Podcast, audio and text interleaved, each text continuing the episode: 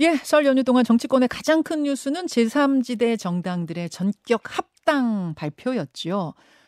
사실은 금요일 아침까지만 해도 상상조차 못할 상황이었는데 오후에 합당 소식이 전해졌고 어제는 지도부 구성까지 아, 발표가 됐습니다.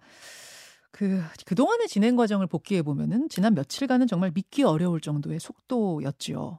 이제 하나가 된 제3지대 목표는 무엇이고 남은 과제는 뭔지 짚어보겠습니다. 개혁신당 이준석 공동대표 연결이 되어 있습니다. 아, 이준석 대표님 나와 계십니까? 네, 안녕하세요. 예, 잠시 후 9시부터 개혁신당의 첫 번째 최고위 회의 있다고요? 네, 9시 반부터 있습니다. 9시 예. 반. 예. 그래서 예. 오늘은 스튜디오 출연은 못 하시고 아, 예, 예. 전화로. 됐습니다. 아, 최고위원을 각 당에서 한 명씩 추천하기로 하고 어제 다른 당에서는 다 추천을 하셨던데 개혁신당은 아직 추천이 안 된 건가요? 저희는 양양자 의원님이 이제 저희 몫으로 이제 그 최고위원회 참여하기로 했습니다.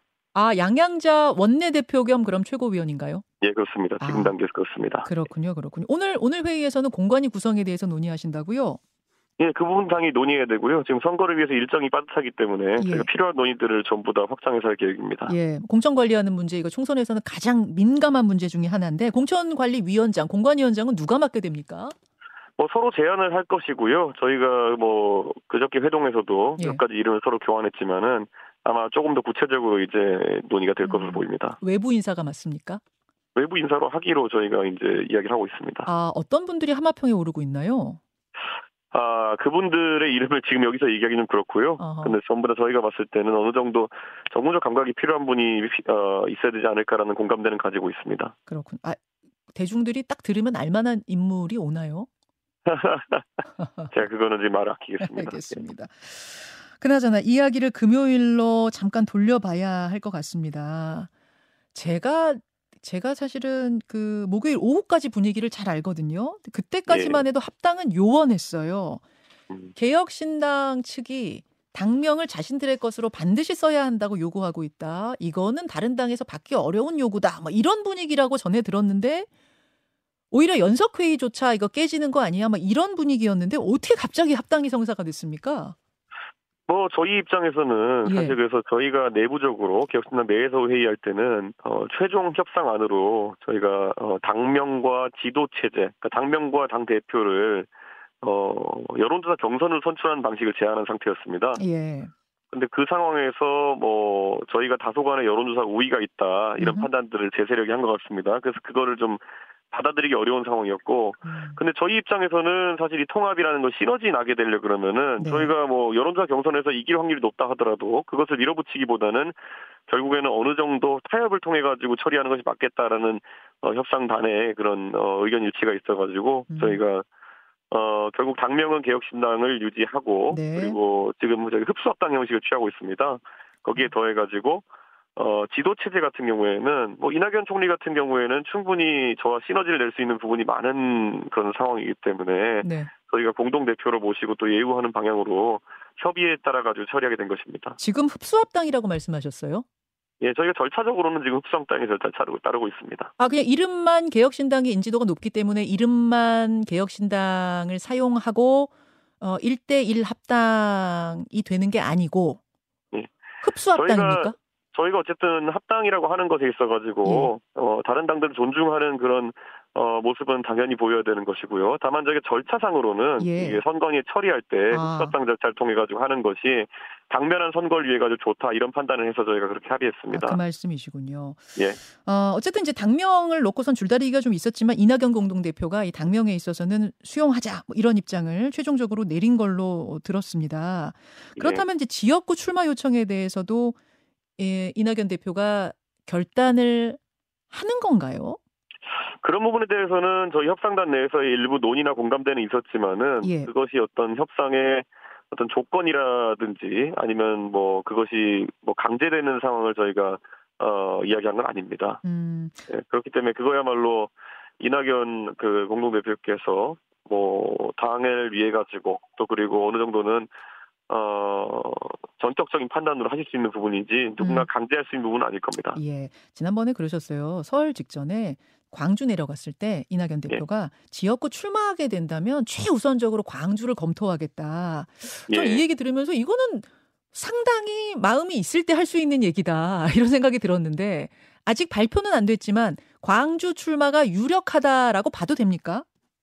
뭐 저도 지금 제가 제 지역구 선택하는 데 있어서 당의 전략적인 판단을 이제 봐야 되는 거기 때문에 예. 저도 선언을 못 하고 있는 것처럼 이낙연 총리께서 그 이야기 하신 것은 결국 어이 개혁신당 제3지대 성공을 위해 가지고 무엇이든 할 그런 자세가 되어 있다는 것의 표방이고요. 저는 음. 만약에 이낙연 어, 대표님께서 광주가 아니라 다른 곳에서 전략적 배치가 가능하다 저는 이렇게 생각합니다.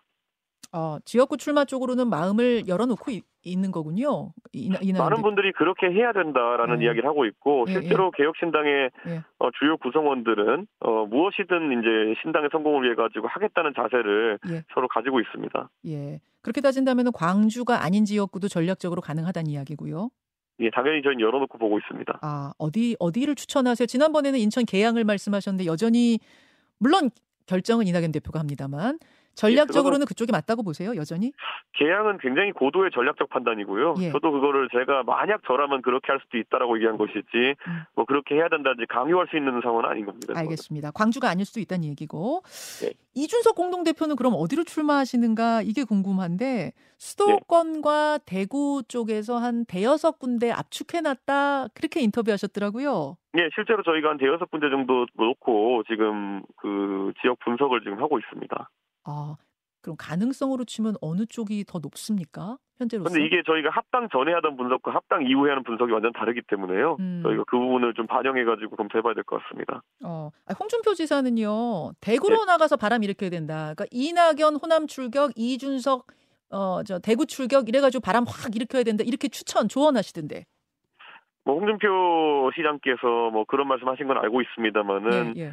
어, 실제로 저희가 합당 이후에 대구의 선거 지형이라든지 이런 것이 어떻게 변하는지도 저희가 살펴봐야 되는 것이거든요. 음. 그리고 지금 대구 같은 경우에는 국민의힘의 공천 과정이 매우 더디게 진행되고 또 그에 따른 선거 분위기 형성도 늦게 될 것으로 보이기 때문에 네. 저희가 오히려 그런 부분은 시간 여유를 갖고 지켜볼 수 있을 것 같습니다. 아, 그러니까 합당 후 그리고 각 당의 공천 작업이 이번 주에 아주 본격적으로 어, 진행이 되는데 요거 봐가면서 전략적으로 선택하겠다 그 말씀이시군요.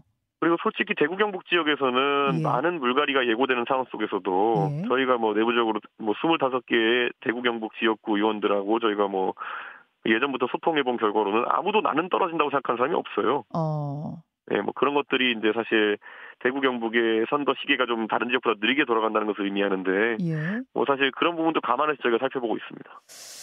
그 제가 일부에서 국민의힘의 성일종 의원 인터뷰를 했습니다. 근데 성일종 예. 의원이 뭐라고 하시냐면 국민의힘은 최대한 이번에 경선 다 붙여주자 이런 기조다. 그래서 예. 아마 현역 의원 중에 에, 이탈할 사람 거의 없을 것이다. 민주당에서는 거기는 뭐 워낙 지난 총선에 잘 됐기 때문에 이번에 공간이 없어서 상당히 많은 사람이 탈락할 것이고 20명 가량 개혁신당으로 이탈할 수도 있다 그러시더라고요. 어떻게 보세요? 이게 뭐 덕담인지 아니면은 뭐 어떤 분석인지 모르겠지만은 저는 성일정 의원님의 분석이 뭐 민주당에 대해서 오를 수 있지만 국민의힘에 대해서도 지금까지 뭐 PK 지역 같은 경우에는 실제 제3지대의 존재 때문에 어, 현역 재배치라는 방식으로 지금 이탈을 최소화하고 있는 거거든요. 예.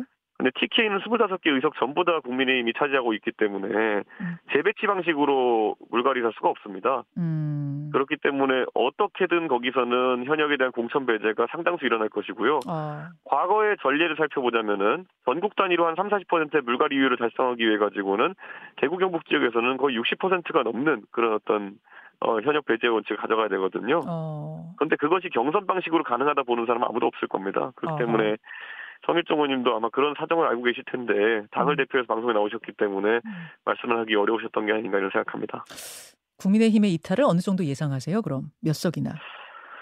저는 대구 경북 지역에서는 예를 들어 대구에 12개의 지역구가 있다 그러면은 네. 보통 반수 이상은 교체하는 것이 지금까지 관례였습니다. 그렇기 음. 때문에 그 정도의 물갈이율을 기대하는 어 여론이 있고 저는 아마 그것보다 적게 했을 때 전국 단위로 음흠. 국민의힘이 어, 물갈이율을 달성할 방법이 없습니다. 음. 서울에 있는 의원들을 아. 빼는 것도 쉽지 않고요. 예, 그렇기 예. 때문에 저는 뭐 상당할 거라 봅니다. 물갈이율을 3, 40%로 다 생각한다면은 방법이 없다. 뺄 수밖에 없다. 그 말씀.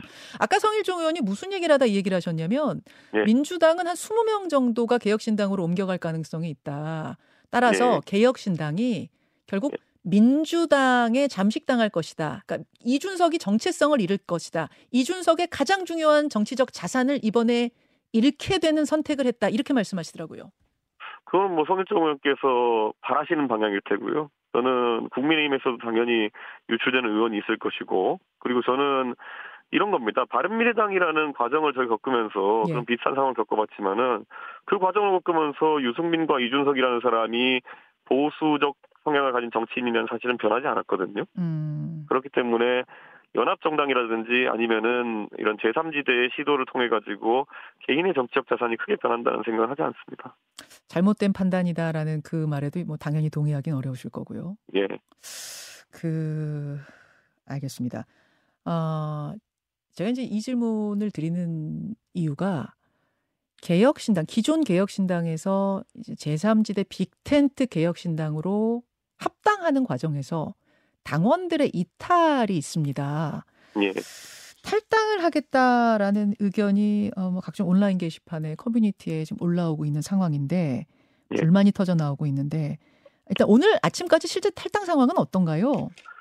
저희가 사실 지금 뭐 연휴 기간이었기 때문에 탈당 집계를 따로 당직자가 하진 않았습니다. 예. 그런데 그게 이제 섹스를 통해 가지고 탈당 그 원서가 접수가 되거든요. 음흠. 그런데 그게 어느 정도 있다는 어, 이야기는 온라인에 접속해 본 당직자에게 들었습니다. 그렇군요. 기존 개혁신당 당원이 한 6만 명 정도 되, 는 걸로 알고 있는데. 네, 예. 예, 그 중에 한 몇 퍼센트나 지금 이탈했다고 그럼 파악하고 계시는지 아직 아직 숫자적으로는 모르세요. 대충 알고 있지만 그걸 또 공개하면 적으면 적으면 적으면 적다고 많으면 많다고 또 이 당원들 자극할 수 있기 때문에 아. 그 수치는 공개하지 않고 있습니다.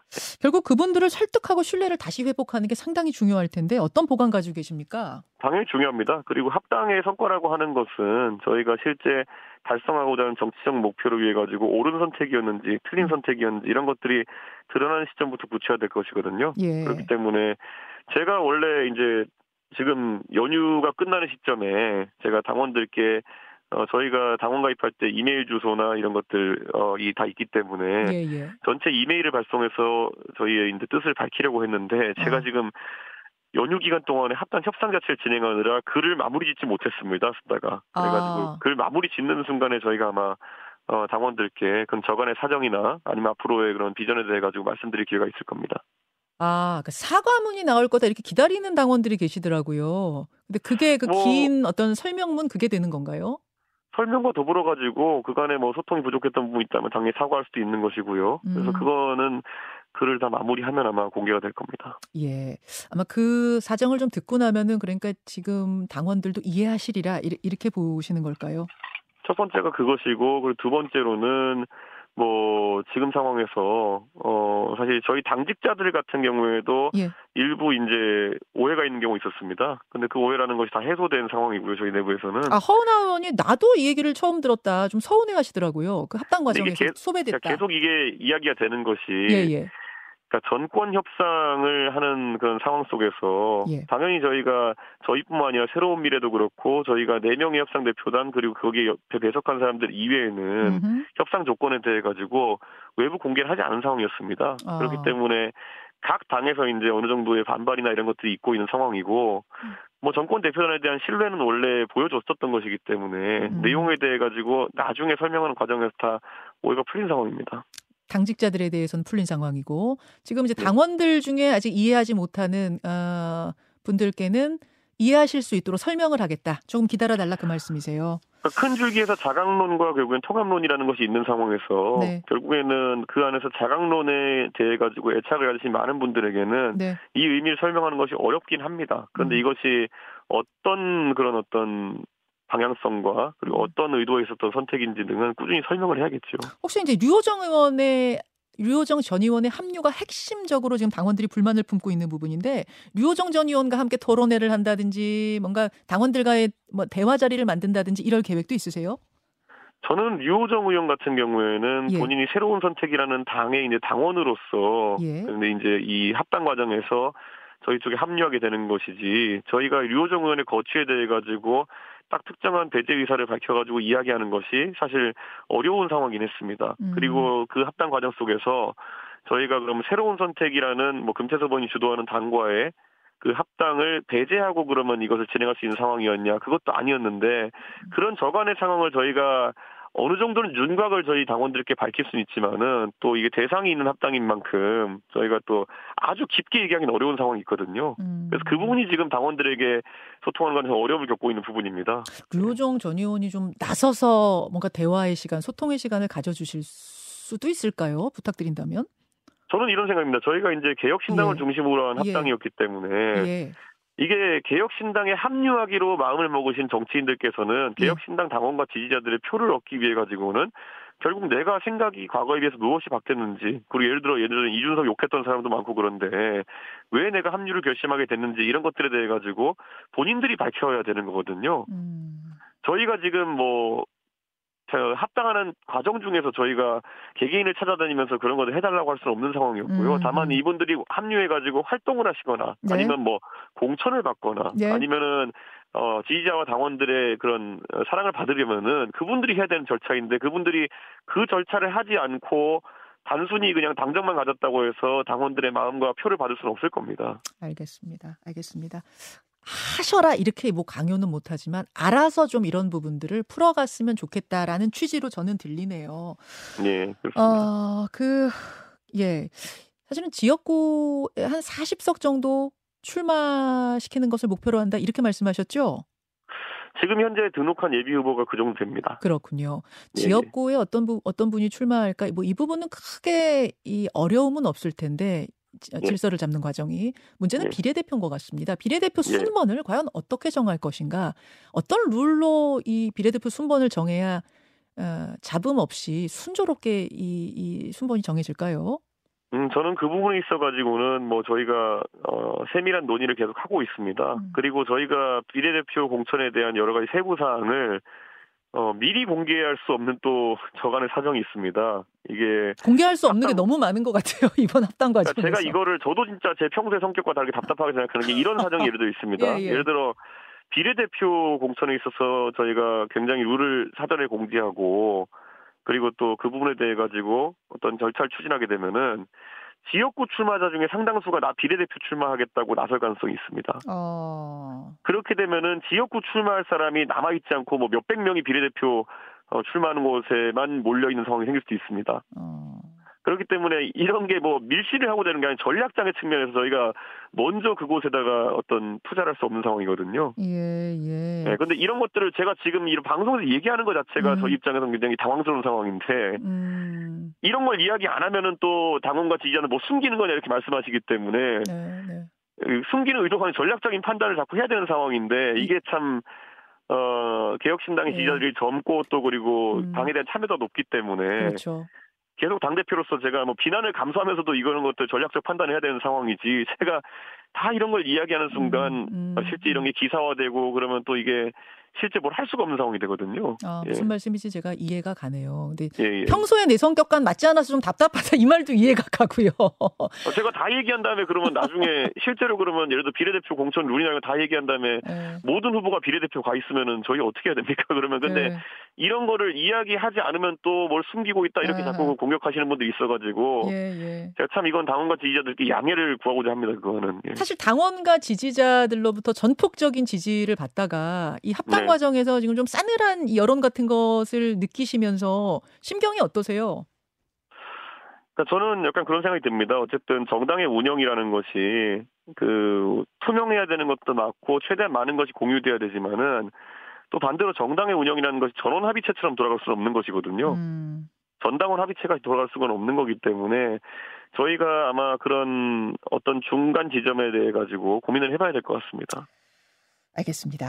개혁신당 목표 의석수는 몇인가요? 저는 그건 항상 다다익선이라고 얘기하고 있습니다. 물론이죠. 물론 그렇긴 네. 합니다만 최소한 이 정도는 돼야 한다. 글쎄요, 저는 뭐 열석을 넘기는 순간 당연히 이제 단독 법안 발의가 가능해지고요. 네. 그리고 20석을 넘는 순간 교섭 단체로서 굉장히 주요한 이제 정책의 결정 주체가 되는 것이거든요. 음흠. 저는 그것을 넘어서서 저희가 실제 뭐 150석을 어느 당이 하지 못하게 하고 180석을 어느 당이 하지 못하게 하고 이런 저지선을 역할을 저희가 할 수 있어야지만이 결국에는 어, 양당의 극한 대립이 끝난다 이렇게 보고 있습니다. 그래서 어. 국민 여러분께서 어, 개혁신당의 그런 어떤 중재자로서의 역할을 강화하시기 강화하기 위해 가지고 많은 지지를 해주셨으면 하는 생각입니다. 예, 이낙연 공동대표는 최소한 30석은 넘겨야겠다 이런 말씀하시더라고요. 글쎄요, 저는 다다익선이기 때문에 그것보다 목표가 큽니다. 예. 아, 알겠습니다. 지금 질문들이 꽤 많이 들어오는데 예. 합당 이후 과정에서 천하람 전 최고위원, 전 기존 개혁신당의 최고위원 얼굴이 보이질 않는다. 아, 천하람 최고위원은 어디서 뭐 하세요? 순천에 갔다가 어젯밤에 저랑 회의했습니다. 아, 그렇습니까? 혹시 천하람 최고위원이 뭔가 불만이 지금 있어가지고 모습을 드러내지 않는 건 아니냐 이런 이야기도 막 있어서요. 그러니까 제가 그래서 초기에 자꾸 그러한 어떤 의혹을 제기하신 분이 있어가지고 예. 제가 다른 분 하나하나는 말씀 안 드렸지만 천하람 최고위원은 통합 추진파였습니다라고 말씀드린 적이 있습니다. 아, 자강보다 통합하였습니까? 예, 그러니까 이게 음. 자꾸 이제 그 음. 지지층에서 네, 네. 우리 내부에 이제 있는 그 사람 하나하나를 지목해가면서 결국에는 이런 소통 과정 이런 것들에 대해 가지고 자꾸 이제 지적을 하시는 과정이 있는데요. 음. 저희가 이번에 마지막 협상 조건에 대해 가지고는 결국에는 최종적으로 협상 전권을 가진 대표단이 가서 테이블에서 저희가 그 재량권의 범위 내에서 협상했기 때문에 어떤 분 모르는 부분이 일부 인사들이 있을 수 있어도 음. 협상이 진행되는 과정 전체는 예. 그리고 그 협상 전날까지 있었던 최종 타결 전날에 있었던 저희의 최종 협상안 제시까지는 네. 구성원들이 다 알고 있었습니다. 아, 알겠습니다. 예, 알겠습니다. 예. 당직을 맡지 않으시는 건가요? 그럼 천하람 위원장은 이번에 지금 현 지금. 시점에서 저희가 천하람 위원장에게 당직을 당연히 부여할 수 있지만 천하람 최고위원 잘 아시는 것처럼 네. 순천에서 이제 선거를 예. 치러야 되거든요. 그 확정인가요? 그런데 지금 상황에서는 본인은 그렇게 하겠다는 의지가 강합니다. 저희가 당의 전략적 배치할 수 있지만은 아, 아. 그런 상황 속에서 저희가 서울에 계속 왕복하게 하는 것도 지금 굉장히 부담스러운 상황이거든요. 알겠습니다. 그래서 천하람 최고위원은 당연히 당에서 중요한 역할을 할 것이고 음, 다만 그런 것들로 인해 가지고 좀 다- 앞서 나간 추측으로 지금 음. 상황에서 이야기하는 것은 결코 옳지 않다. 저는 어제 사실 제가 모 인사가 저한테 연락 와가지고 예, 20초 남았습니다. 음. 예, 천하람 최고위원이 무슨 국민의힘에서 비례의성 정당의 비례를 제안받아가지고 지금 가만히 있는 거 아니냐라는 얘기까지 어. 한 사람이 있거든요. 예, 예, 그런 소문. 천하람 최고위원에게 굉장히 모욕적인 이야기입니다. 그런 것들은. 알겠습니다. 예, 그런 이야기를 하지 않았으면 좋겠습니다. 여기까지. 아, 오늘 질문거리 많은데 여기서 끊기가 아쉽네요. 고맙습니다. 예, 감사합니다. 김현정의 뉴스쇼는 시청자 여러분의 참여를 기다립니다. 구독과 좋아요, 댓글 잊지 않으셨죠? 알림 설정을 해두시면 평일 아침 7시 20분 실시간 라이브도 참여하실 수 있습니다.